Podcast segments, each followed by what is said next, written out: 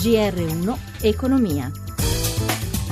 11.32, 22 secondi, buongiorno da Anna Trebbi, avvio di settimana indeciso rosso per le borse e la, facciamo il punto in diretta da Milano con Paolo Gila. Buongiorno da Milano, restano deboli le borse europee anche se si riprendono dai minimi toccati in mattinata poco dopo l'apertura quando anche Milano cedeva oltre un punto percentuale.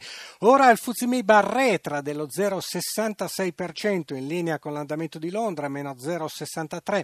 Francoforte la peggiore, cede lo 0,75%, Parigi la migliore in calo dello 0,33%. La situazione è un poco cambiata dopo la pubblicazione del dato dell'IFO, un istituto di ricerca tedesco che conferma le aspettative di crescita delle, dell'attività economica in Germania. Ora si attende la riapertura di Wall Street e le prime indicazioni danno un avvio incerto.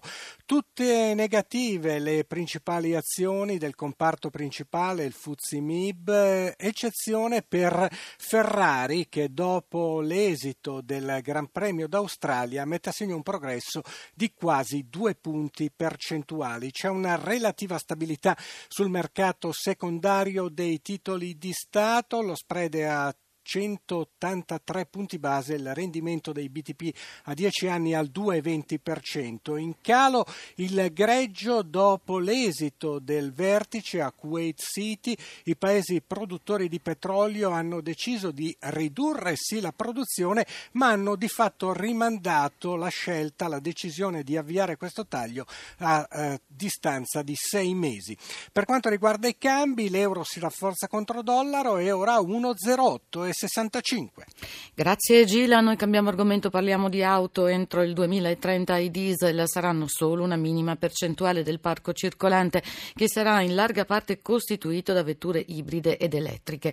Se ne parla oggi al Forum Automotive di Milano. Stefano Marcucci ha sentito Pierluigi Bonora, giornalista tra, tra gli organizzatori dell'evento. L'auto ibrida si sta diffondendo molto rapidamente, soprattutto per quanto riguarda eh, l'ibrido plug-in, la vera grossa innovazione per i prossimi anni. L'ibrido plug-in dispone di una batteria che può essere ricaricata dal garage di casa. Cosa spinge le case costruttrici a investire sull'ibrido? Le norme sempre più severe previste dall'Unione Europea imporranno ai costruttori di osservare limiti particolari e questi limiti particolari verranno osservati solo se nel parco macchine del singolo costruttore ci saranno modelli con alimentazioni alternative capaci di abbassare la media delle emissioni da parte del singolo costruttore. Se ci saranno sforamenti scatteranno delle sanzioni piuttosto pesanti che potranno anche eh, nuocere moltissimo alle case automobilistiche. Quindi è un'imposizione dell'Unione Europea? Sì, eh, quello che appare strano è che in Europa si va sempre più verso una restrizione dei limiti di emissioni da parte opposta negli Stati Uniti, con l'avvento della presidenza Trump, le case automobilistiche dovranno investire molto meno in America sull'ambiente, dovranno preoccuparsi di creare maggiori posti di lavoro, per esempio.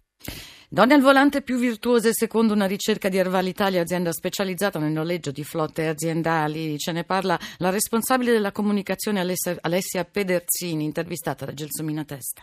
Dalla nostra ricerca, visto che abbiamo una visibilità molto ampia perché ogni giorno 170.000 persone si muovono su un'auto Arval, emerge che effettivamente i comportamenti di guida e le scelte di uomini e donne sono molto diverse. La cosa per me che sono una donna più rilevante è che questa ricerca smentisce veramente i cliché, perché le donne guidano molto più in sicurezza, nel senso che il numero di incidenti delle donne assegnatarie di auto aziendali è minore o uguale nel 94% dei casi. Il numero di multe multe è inferiore o uguale nel 92% dei casi, quindi le donne prendono molto meno multe rispetto agli uomini e inoltre hanno molta più cura della propria vettura. Questo è importante perché stiamo parlando di auto aziendali, quindi meno incidenti, meno problemi significa meno costi di gestione per l'azienda. Quali sono le caratteristiche dei veicoli che scelgono le donne? Le caratteristiche sono diverse perché le donne preferiscono un'auto sicura, facilmente parcheggiabile e maneggevole, mentre gli uomini la scelgono sulla base della potenza, della velocità e della tecnologia. È emersa proprio una netta differenza che fra l'altro non ci aspettavamo neanche e, e di cui essendo donna sono molto orgogliosa visto che non siamo più un pericolo costante. Assistenza Cristina Pini, Stefano Capogna in regia, Anna Trebbi in studio, un saluto a tutti.